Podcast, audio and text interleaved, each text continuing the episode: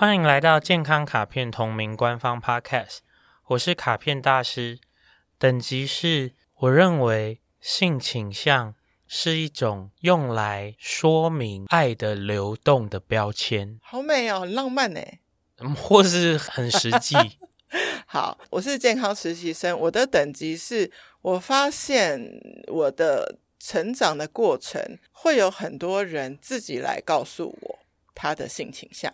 嗯，这个很有趣。你刚刚讲的这件事情啊，就很有趣。对，就是你刚刚说的这件事情是同性恋者或者是非异性恋者的特权。谁的特权？同性恋者或是非异性恋者的特权。是请听还是诉说的那个？诉说啊，哎，你没有吗？你听我说，我现在是一个男生的话，我不会见到面就跟你说，哎，我喜欢女生，不会硬讲啊。啊，对对哦哦，对不对？因为大家觉得是想当然耳，对，就是说他们的预设，哦、所以你刚刚说会有很多人来跟你讲，是因为他角度上站在少数，嗯、所以他才有讲的机会，对，然后你才会觉得那个讲很特别。对对对，就是说，我有觉得比较多人想找我讲，就这样。对对对，OK，好，所以我们是进入这个那些别人不跟你聊的禁忌话题，也是嗯家务事嘛？我不确定是不是家务事类，就是关于性倾向，对一些人来说有倾诉的困难吗？对，我觉得现在可能是越来越好，但是。嗯还是听到有人觉得他还是内心纠结。我听到的纠结有两个点，也许你可以再解释更多。嗯、就是有些人纠结的点是他自己还没准备好这个性倾向公开之后他会被看待的眼光嘛。嗯。另外一个是他也还没有确定那个性倾向是百分百的倾向。对，所以说我们往往会说是 LGBTQ，就是还有人是。Curious，大家在好奇，或者是还没有确定，这个就是刚刚你提到说关于困惑的部分。我刚刚说了嘛，对，为什么他会产生困惑？是因为他的爱在流动，所以他如果是觉得自己是 LGBTQ 的 Q，其实他都有，或者是说，或者是不，他可能有些有，有些没有。有些确定，有些不确定。Oh. 但是说老实话，我们人在这个世界上，又有谁是一切都活得明明白白的呢？我觉得这也这也是一个大灾问。但你刚刚说的另外一个，就是说你提到他会害怕别人看待他的眼光，或者他还没有办法接受这件事情啊，在我的解读里叫做关系的破坏，也就是说他害怕。他要呈现这个状态的时候，会有一些些关系被破坏，比如说家人会不会不能接受？那如果家人不能接受，那我需要破坏原来家庭的关系，嗯，跟互动模式。公司的工作伙伴们能不能接受？我的朋友能不能接受？如果他们不能接受，那我必须要破坏那些关。那不是说这个破坏绝对不好，可是那个破坏一定有成本。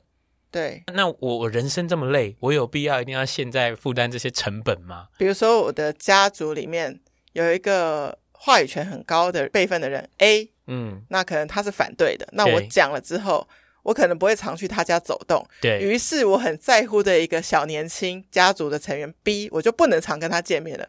那我觉得这个代价太大，那我就宁可先隐瞒。我觉得这个东西里面是我们过去很常提到，可是没有特别明确讲到的东西。这是一个排序。OK，我我这样子说好了，如果我家现在濒临破产，对，但是我们家是完全很排斥同性恋，对，然后我说。爸爸妈妈，我交了一个男朋友，嗯，不过他富可敌国，而且会给我们家很多钱，说不定他们就接受了，瞬间的排序就改变。对，因为对他来说，家庭即将要败灭这件事可能更严重。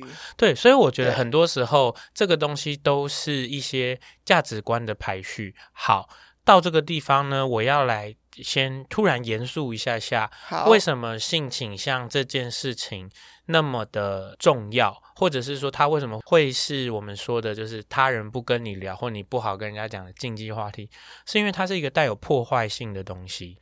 这个破坏性稍微有一点点可怕。在今时今日，就是好像上周吧，嗯、我们录音的上周，对，我有看到在一个合法的国家，已经同性结婚合法的国家。的一位女性店长，我甚至不确定，我没有很仔细看，她只是在她的店门口挂了彩虹旗，就被人枪杀了。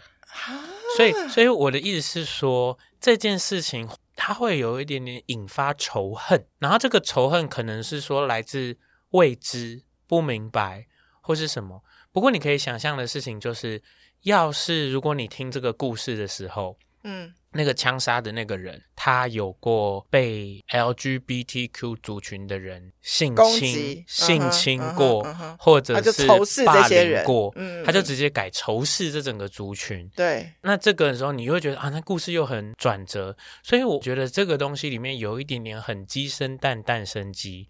当一个人见到面。论及对方的，比方说性倾向或恋爱流动方向的时候，大家都可以很不预设立场的时候，那这个世界才是完成。诶，但是我想的问题是，这样子会因为，比如说他被这个族群可能欺负过，就去欺负这个族群的其他人，那这种人他有可能欺负任何族群啊？你说的事情是很合理的，而且我我讲的稍微难听一点，这个世界上，而且我不不敢指名道姓，这个世界上有很多的少数族群，对，是用欺负其他少数族群来让自己在往上爬的。呃，讨厌，但是就是就是存在的，对，就是存在，就是存，而且是有效的。对，联合次要敌人攻击主要敌人，这也是常见的嘛。我我想了解一下，就是说刚刚说的那个流动，嗯，好了，我这个可能不是一个很真实的例子，因为是看那影集的嘛，就是大家很熟悉的欲望城市，它现在有就是他们熟女版 对 续篇，对，就是华丽转身，like、对，大家都还在很努力的在。很呃沉浸在 Carrie 跟 Adam 的复合之下，但我好喜欢一个支线哦，嗯、就是那个中年的 Miranda，嗯，他本来是有先生小孩，但是他最近爱上了一个喜剧演员是同性，嗯，对，就是他是在中年才发现这件事情，这件事情不少见哦。真的吗？啊、呃，不少见。所以就是我有可能现在我跟我现在是结婚状态，然后等到我中年的时候，我就爱上了一个女女儿身。那我们来讨论看看，就是说，好，这个我的天哪！好，那如果说实习生，对实习生，你有没有被女生追求过？我应该，我觉得在高中的时候有一个不太明确，我不太懂。那你现在这个年纪了，然后你遇到了一位。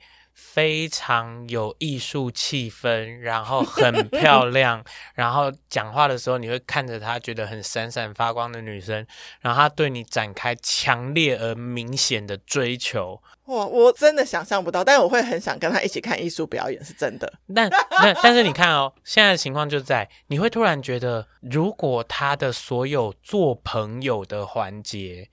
都很你在很完美啊！你在心里都偷偷的把它排在你先生前面啊，对的话，那你就会开始怀疑说，那哦，我的如果五成、六成、七成、八成、九成的时间更想跟这个人相处的时候，我到底算不算是什么？所以这个是很多人的疑惑。那有一些人用一些很简单的方式，就是他们他们会觉得，因为性这件事情嘛，就是所以说我会不会？到那个地步，我的性行为方向对，但是这个时候就会遇到很多的问题。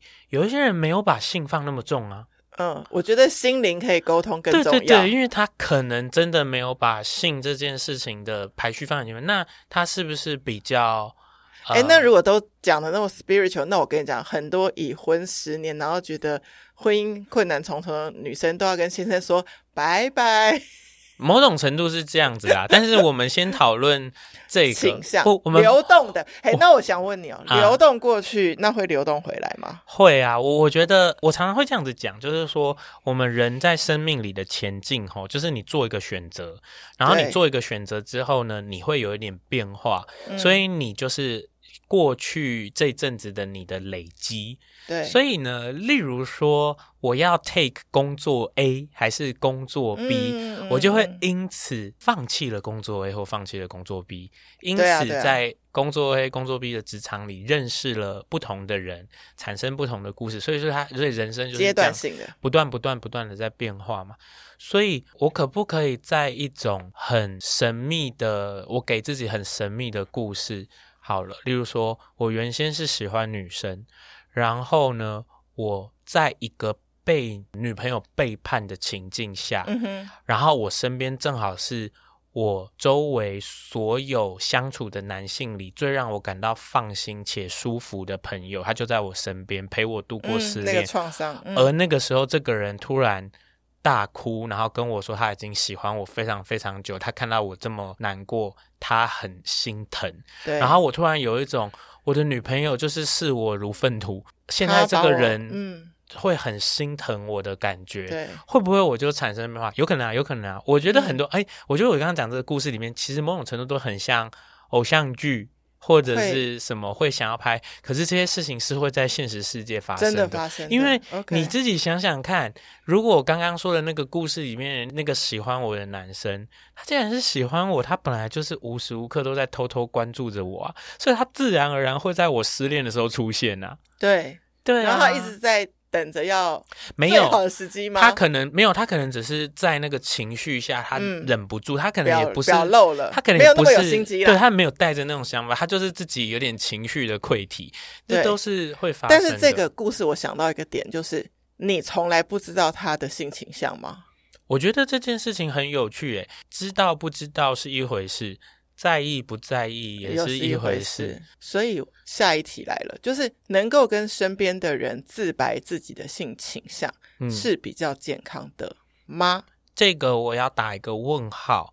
对，应该是说你能够判断你在什么样的状态和对什么样的人的时候，你想要讲，你就有办法讲；你不想讲，你就可以不讲，这样才健康。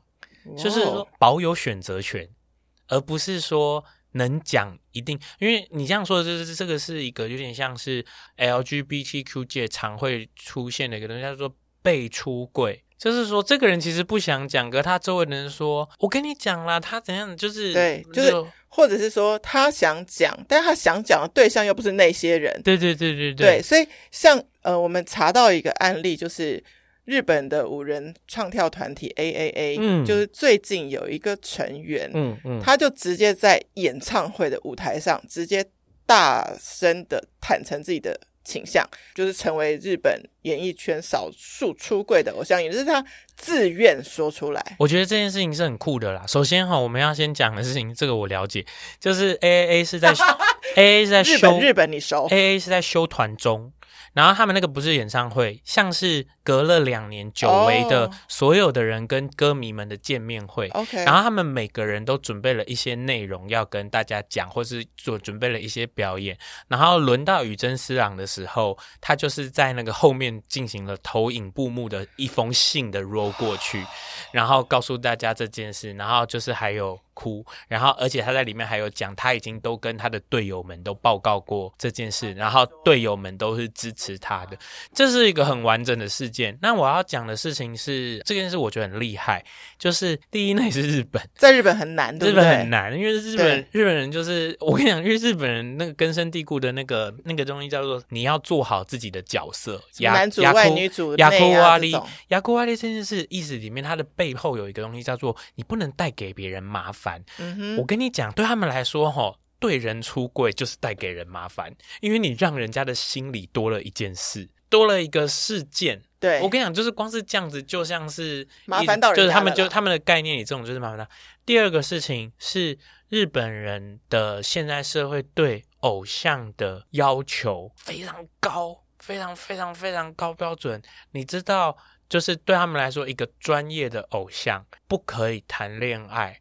不可以被拍到谈恋爱，不可以被知道有想谈恋爱的这种。我我说的是认真的。结婚吗？你听我说，我说的是认真的哦。他们会因为一个偶像在私下的私下的影片里，就是那种朋友打闹的时候，大喊说“好想要交女朋友”，粉丝就会联署要那个人退社。就是，所以他不能当偶像，叫他不要再当偶像了。你已经偶像失格了。所以说，宇真司郎身为一个偶像，哦，然后在日本现在这种过分严格的状态里面出柜，真的算是很猛烈、很厉害的事情。另外一个问题啊，我是想问说，啊、就是你身边的人，其实你知道他可能有性影响，那他是你比较亲密。像我看一部电影是《妈妈是杀手》，女儿是同志，嗯、但是本来很好玩，本来都不知道彼此的真实的身份，但是他们在阐述那一段，就是女儿向妈妈出柜的时候，妈妈是很温柔的整个倾听这样。所以如果真的有碰触到这个性倾向的讨论的时候，听者。或是诉说者是应该在什么样一个时机，真的能够让他很舒服的讲出来，是最好的一个舒服的出柜？有这种东西吗？我觉得没有这种东西，没有这种东西。我觉得所谓的舒服的出柜这件事情呢，是当这个世界的环境变得舒服，哦，不是你一个人的能力，哦，嗯。是，那这个东西可是可是却是一个每个人可以努力一点点的事情。对，首先是大家不要预设彼此。嗯哼，首先你不管看到一个男生、女生，看起来像男生的女生，看起来像女生的男生，你都不要预设他一定喜欢男生或喜欢女生。对，那这个是这是第一个，这是第一个，我觉得这个世界能够令人变得舒服的点。对，第二个世界能够令人变得舒服的点是需要勇气的，嗯，也就是当你听到这样子的，例如比较不能够包容不同性性倾向的言论的时候，嗯，你要直接，各位听众朋友，请仔细听，你在任何一个场合听到一个对其他性倾向不友善的，嗯，话语的时候。你要立刻想象，除了讲那句话的人以外的所有人，其实都是被他骂的人，然后站出来。对，因为你怎么知道其他人的倾向？对吗？因为你会看到很多的故事，例如说，在一个这个男孩子们的聚会里，其中一个男生就骂说：“哦，那个那个谁是不是 gay 啊？我看他好像很喜欢我。”接着他旁边那个人就会说：“嗯，嗯，不知道诶，他你觉得他可能喜欢你吗？或者他就会帮腔？你知道那个帮腔的人可能就是同性恋的几率有多高吗？但他只是不敢，他正在痛苦的掩饰他的那件事情，然后怕被人家发现，所以他要帮腔这种话。那我觉得这种事很很扭曲，而这种事对我来说觉得很心疼啦，就是太掩饰那。”这个时候，只要有另外一个人站出来说，比方说，他就说啊，你不可以这样子讲，或者说你不要这样子揣测人家。你有什么想问，你可以问当事人或者是什么，那个人的压力值会立刻变小。没错，因为他会感受到我没有站出来，不过有人站出来。那通常能够，我我觉得啊，是很有趣哦。通常能够站出来的是两种，一种是跟原来那个。讲人家闲话的人，同样性倾向的人，嗯、所以他好像比较可以讲得出来。另外一个是已经完全出柜的人，哦、他也可以完全站出来。就是也就是说，我们需要站出来。对。对对对。对。那这件事情可以扩散，就会变成一个周围都比较舒适的状态。关于你说就是同志友善的环境，嗯，我以为就是在同婚合法之后是大进步嘛。嗯，对，但是我查到一个才二零二三年，就是今年七月二十号的新闻，嗯，呃，是同志团体，就是台湾同志咨询热线跟彩虹平权大平台这携手去做的一个调查，其实还是有六成的同志是。担心自己在职场上出柜会被刁难，甚至会丢工作，是六成。是啊，是啊，我觉得这个东西就是这样，这个很像是说台湾同婚合法，其实是一个同志平权的起点。OK，很多人的心态上觉得那是终点，但是这个。Oh. 这个东西我觉得还正在进步。这个东西我觉得就是一个，这个东西某种某种程度像是一种大家不想要努力的结果啊，就是说、哦啊、已经这样了啦。老师给我一张考卷，上面写一百分了啦，不用再念书了。Okay, 其实其实不是这样，还有很大的距离。那我觉得有一个我不知道我们时间哦剩不多，我我要快快的讲的事情就是。性倾向，我觉得因为今天这个内容也没有那么的简单或难，可是我想给大家一些难一点的题目，比较难一点的题目啊，就是少数族群内一样会有少数族群间的歧视，比如说男同性恋族群会歧视老的。嗯，胖的，嗯哼，丑的，那这个好像任何族群都会。对，然后有钱的、没钱的，干嘛干嘛干嘛，好，这个都是一个问题。对，好，那这件事情，我希望大家也要想想的事情是，如果你希望的世界是每一个人的压力都变小的，嗯、你要拿掉很多的预设立场，立场，然后你要很周全。嗯，那另外一个东西是我想要分享一个我亲身的身边的人，是算是算是很亲密的人。嗯，然后我想要跟大家分享他的痛苦和困难。Okay. 就是我认识一个弟弟，然后这个弟弟的性倾向呢是喜欢二十岁以下的女孩子和六十五岁以上的 baby。二十以下是女性。对，六十五以上是男性。对，所以他只对这两个族群。我知道他会被怎么样，然后对他不管是哪一组都会都会被很不舒啊，不舒适的看。对啊，然后那可是他自己当然有他很痛苦的地方，然后他也有很多自己，那他对于爱的渴望，我觉得算蛮强的，所以他也就真的是很辛苦。可是你看哦，他这个情况已经会。他，你看他身上可以被贴超多标签呢，对，甚至你可以说是异性恋族群或同性恋族群，也都未必对他友善，嗯，也未必可以认同他为什么要选择这个年龄层，对对对，爱 UK 的女生和对和很壮的老 baby，嗯，我觉得他就是，可是可是他就是真正的喜欢的，这很像是我们之前在讨论性侵或者是的时候提到说恋童的人有没有出路。就是社会要变得好，要是所有的人有个出路。对，嗯嗯嗯，啊，厉害厉害！谢谢收听今天的节目，欢迎在 Apple Podcast 留下五星评价，或是把这集连接分享给需要的朋友。最重要的，欢迎到健康卡片 Instagram 留言给我，提问任何健康相关的问题，卡片大师将在后续的节目中为您解答。Healthy Gacha，Healthy Gacha。爱男爱女爱爱爱，创造一个没有人有压力的社会。拜拜，拜拜。